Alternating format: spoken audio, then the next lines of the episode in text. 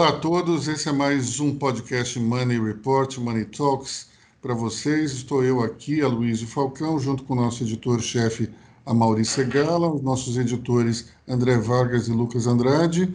E, para variar, temos uma extensa pauta sobre coronavírus com algumas pitadas políticas de Brasília.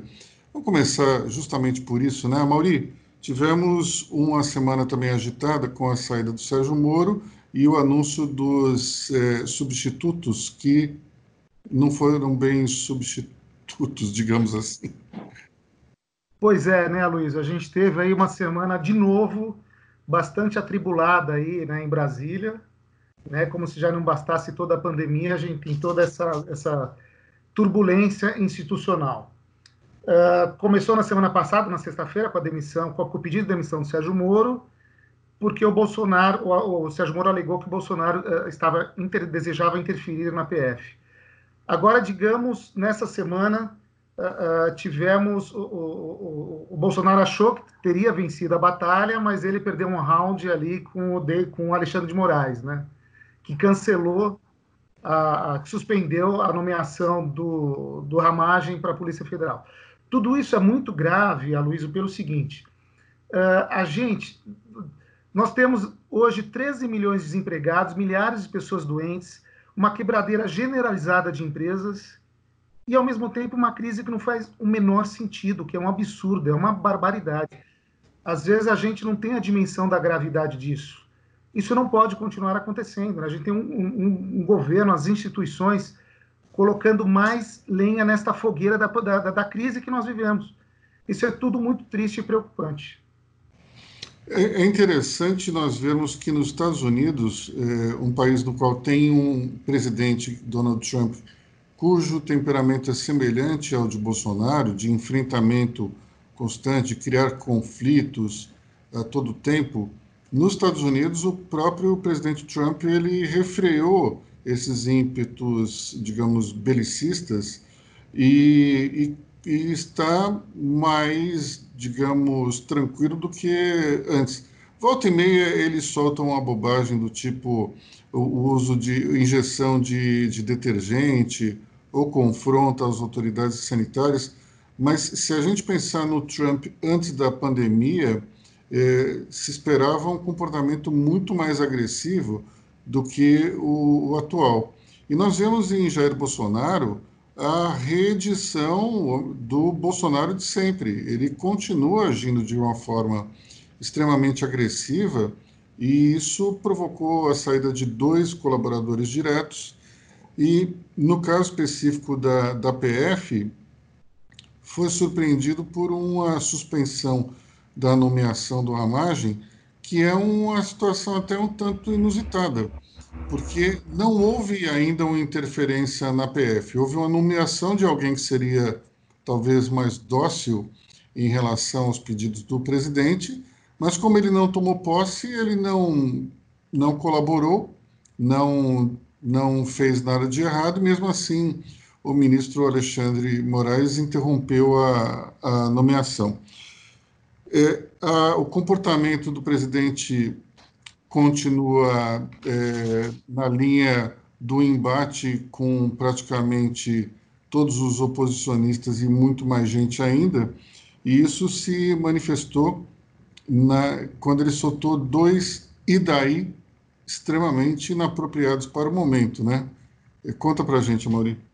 Pois é, Luiz, teve o primeiro e daí ele colocou na rede social algum, uma pessoa que acompanhava, que acompanha o Jair Bolsonaro nas redes sociais, uh, questionou o presidente a respeito do, do, do que, que ele questionou mesmo? O que, que foi? Do, do... Foi, foi no cercadinho o número de mortos, né, que ultrapassou não, a China.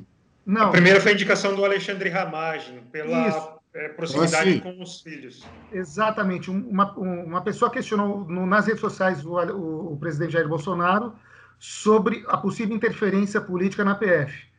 E ele respondeu: é interferência sim, e daí? E depois um jornalista perguntou para ele né, sobre o número excessivo de mortos, e o presidente respondeu no mesmo tom: e daí?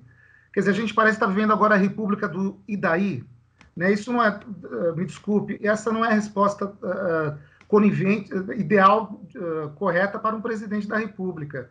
Uh, ele tem que respeitar a liturgia do cargo e, acima de tudo, tem que demonstrar preocupação, tem que demonstrar empatia pelas pessoas, milhares de pessoas doentes e muita gente que morre a cada dia. É, essa falta de empatia é muito séria, né? Você tem uma, uma situação é, na qual o, o presidente, de um lado, não tem empatia pelas vítimas da pandemia, é, porque insiste é, num aspecto, talvez, na abordagem econômica do problema, e você tem, do outro lado, o governador de São Paulo, João Dória, com extrema empatia em relação às vítimas da pandemia, é, do ponto de vista sanitário, mas é, sem empatia para as vítimas econômicas. Então, estamos num momento muito complicado, né? Você tem uma falta de empatia dos dois lados. É, é um momento no qual nós deveríamos ter uma união em torno do problema para encontrarmos uma solução que, como disse o ministro Nelson Teichner é, quando foi anunciado, é, um, uma questão não exclui a outra. Não é porque você vai é, dar alguma atenção à economia que necessariamente você vai prejudicar totalmente o combate à pandemia. Mas é, é bastante lamentável que, numa hora como essa, que nós precisamos desesperadamente da união dos poderes, da união das autoridades no combate a um problema que afeta todos do ponto de vista de saúde e também econômico, nós tenhamos esse embate, essa intolerância toda. Eu fico realmente à beira da depressão com a situação dessas. Agora, curioso, né, Luiz? Só para complementar, Lucas, que eu vi que você ia falar. Antes a crise era com o legislativo, agora a crise é com o judiciário. Qual será a próxima crise? Parece que o governo sempre está em busca de uma crise nova, né, para de alguma forma obscurecer a, a, a crise do coronavírus. O Amaury falou em liturgia do cargo, acho que o Bolsonaro ainda não entendeu como funciona o, o cargo dele. No caso, por exemplo, da nomeação do Alexandre Ramagem para o comando da PF, teve a liminar do Alexandre de Moraes, barrando a indicação. O Bolsonaro revogou o decreto da nomeação e horas depois ele estava falando que ia recorrer. Como você vai recorrer de uma medida que foi revogada, que não, não vale mais? E o Bolsonaro, nos últimos dias, tem reforçado o tempo todo que é ele que manda, que é ele que decide tudo. É, ele tem essa postura de que é, só ele pode resolver, só ele tem a caneta ali para poder decidir as coisas no país.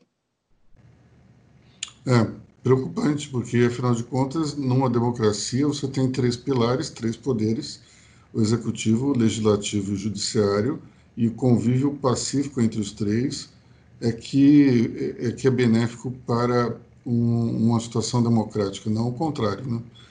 Enfim, é, nós tivemos em São Paulo é, uma redução dos níveis de isolamento social, é, de uma certa forma, nós tivemos também um, uma, um recrudescimento da pandemia. Os últimos números mostram que 85% dos leitos de UTI estão ocupados.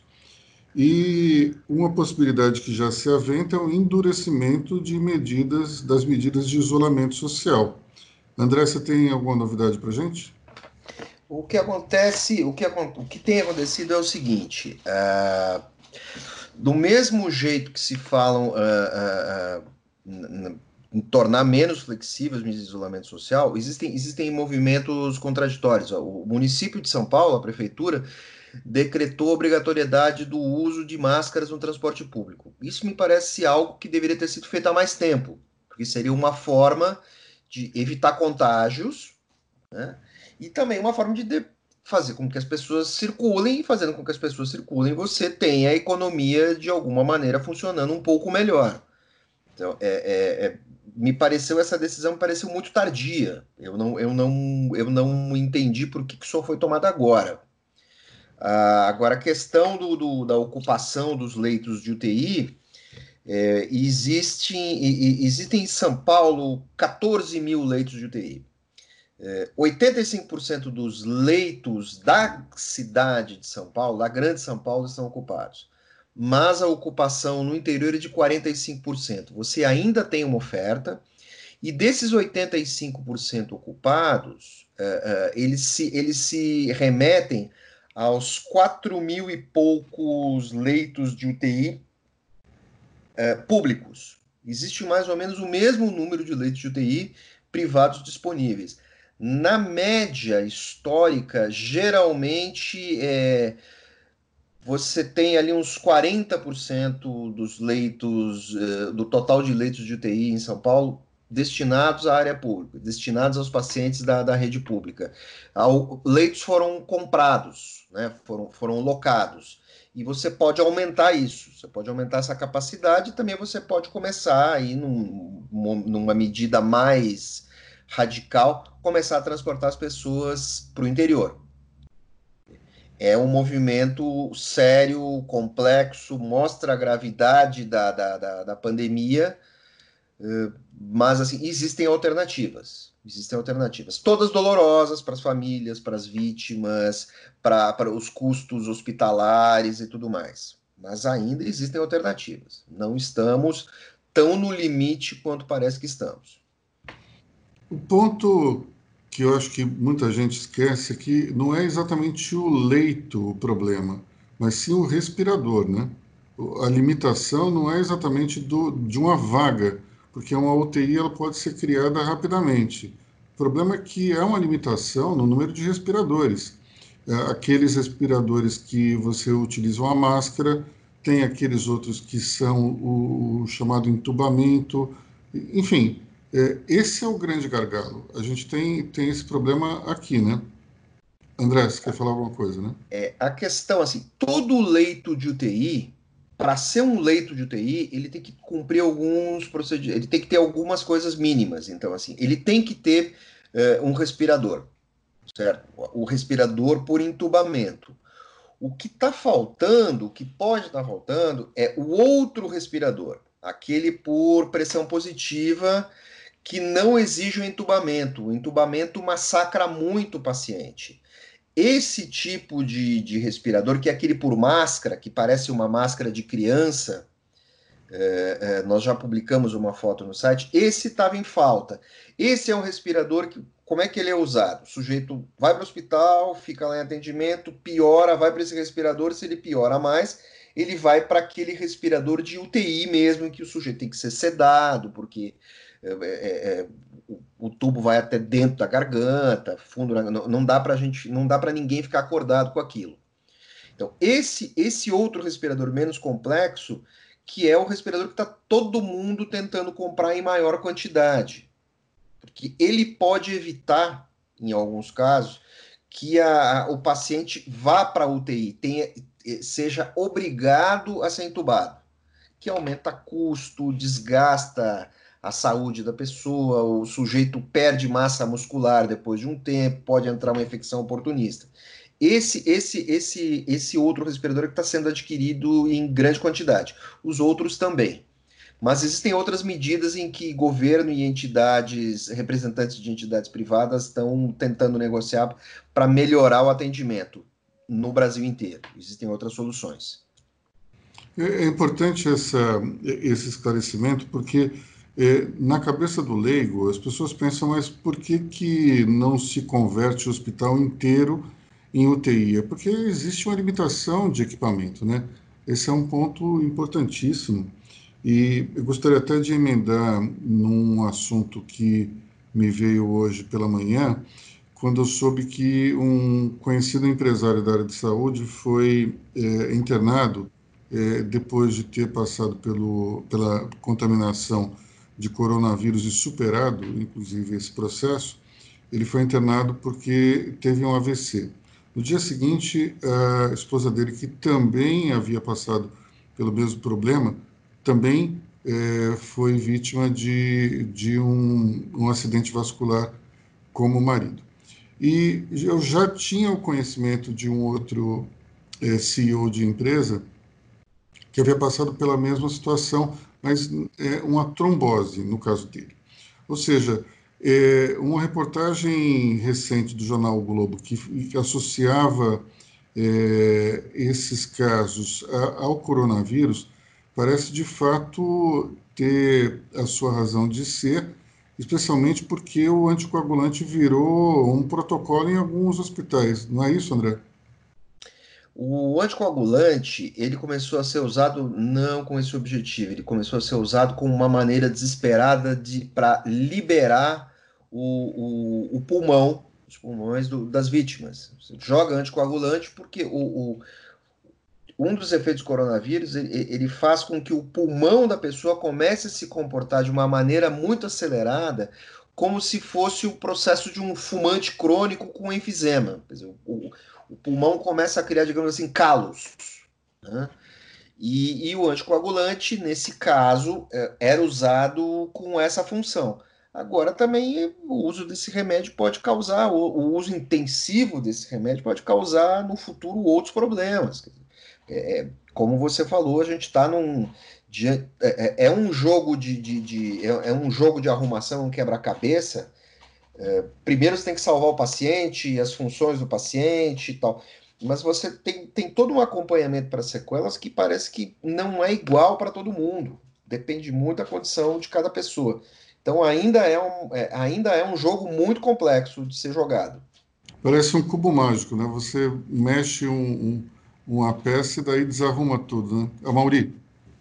Uh, todo o quadro que vocês pintaram aí, Luiz, você descreveu o que aconteceu com esse CEO de uma grande empresa.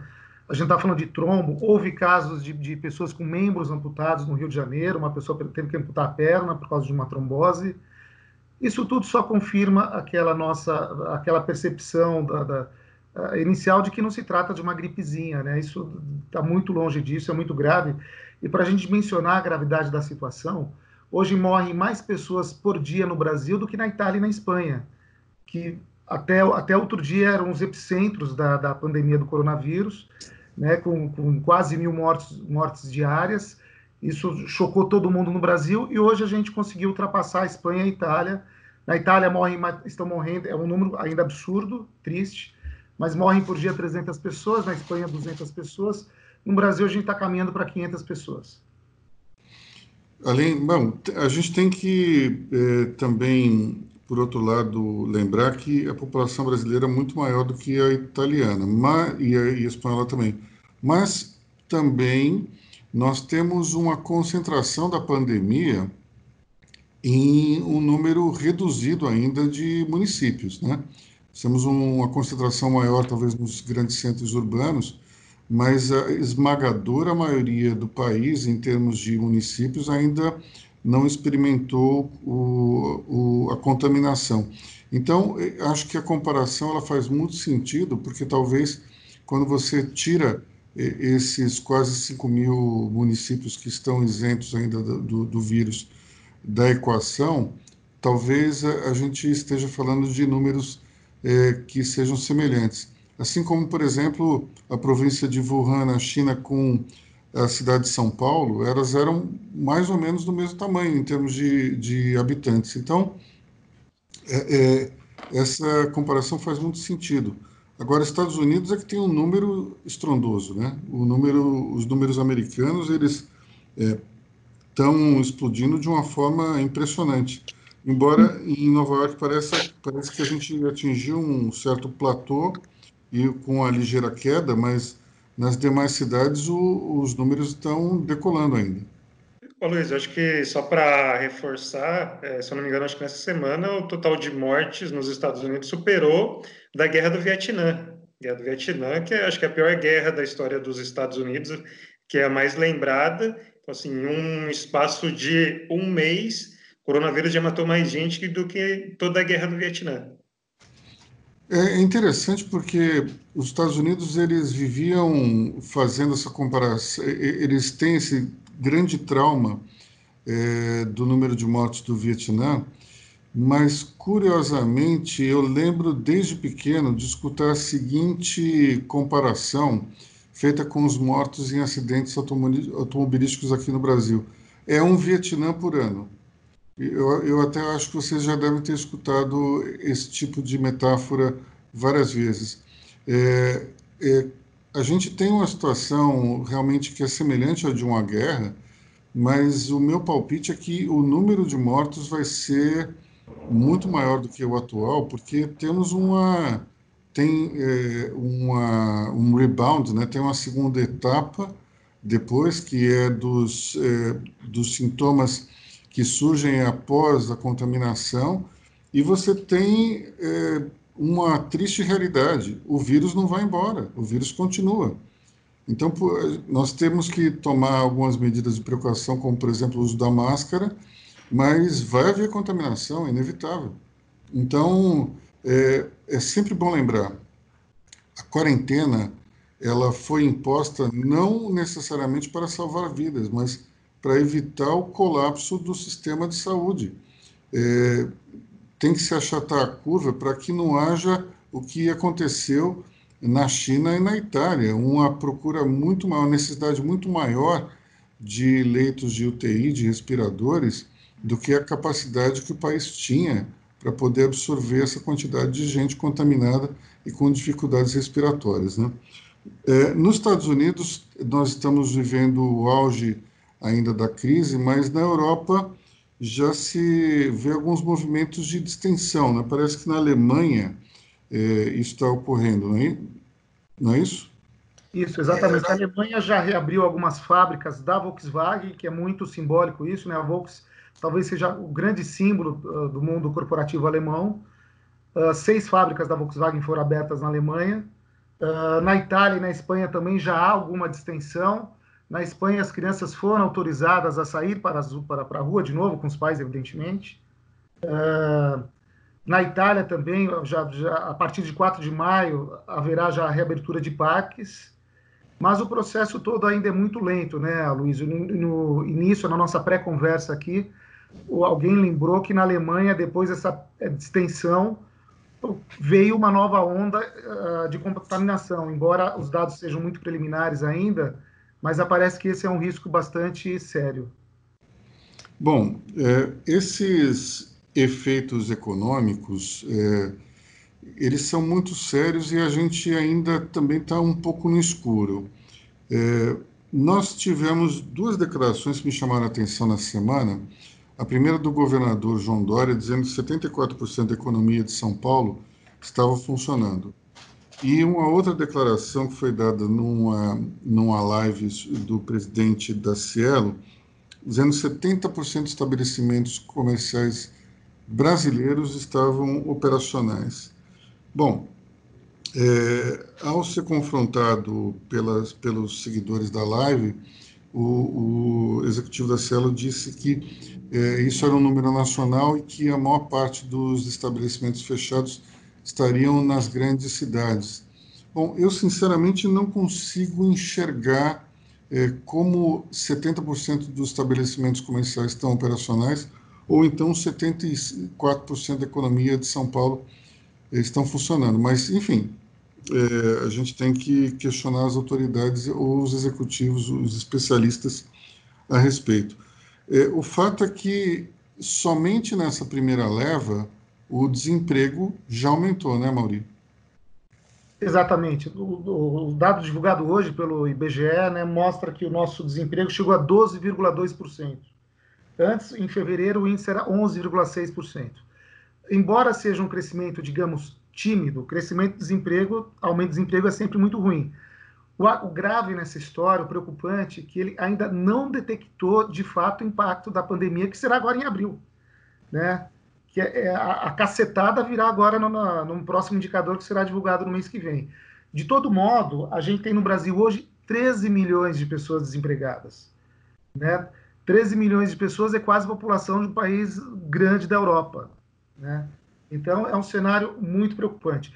Quando você, sobre o que você disse aí do, do João Dória, o governador, que declarou que 70% da atividade econômica de São Paulo estava funcionando, eles consideram coisas do tipo, Luiz, por exemplo, uma loja das Casas Bahia que vendeu uma geladeira por eh, pela internet, pelo e-commerce, essa loja está funcionando. Embora ela tenha perdido 90% de receita, ele considera que isso significa que ela está operacional. Então, pode até ser que as empresas, que 70% da atividade econômica esteja funcionando, mas as receitas, o nível de faturamento é muito menor. É, mas vamos lembrar que 52% dos empregos são gerados por pequenas e médias empresas. Né? Essas empresas não estão funcionando.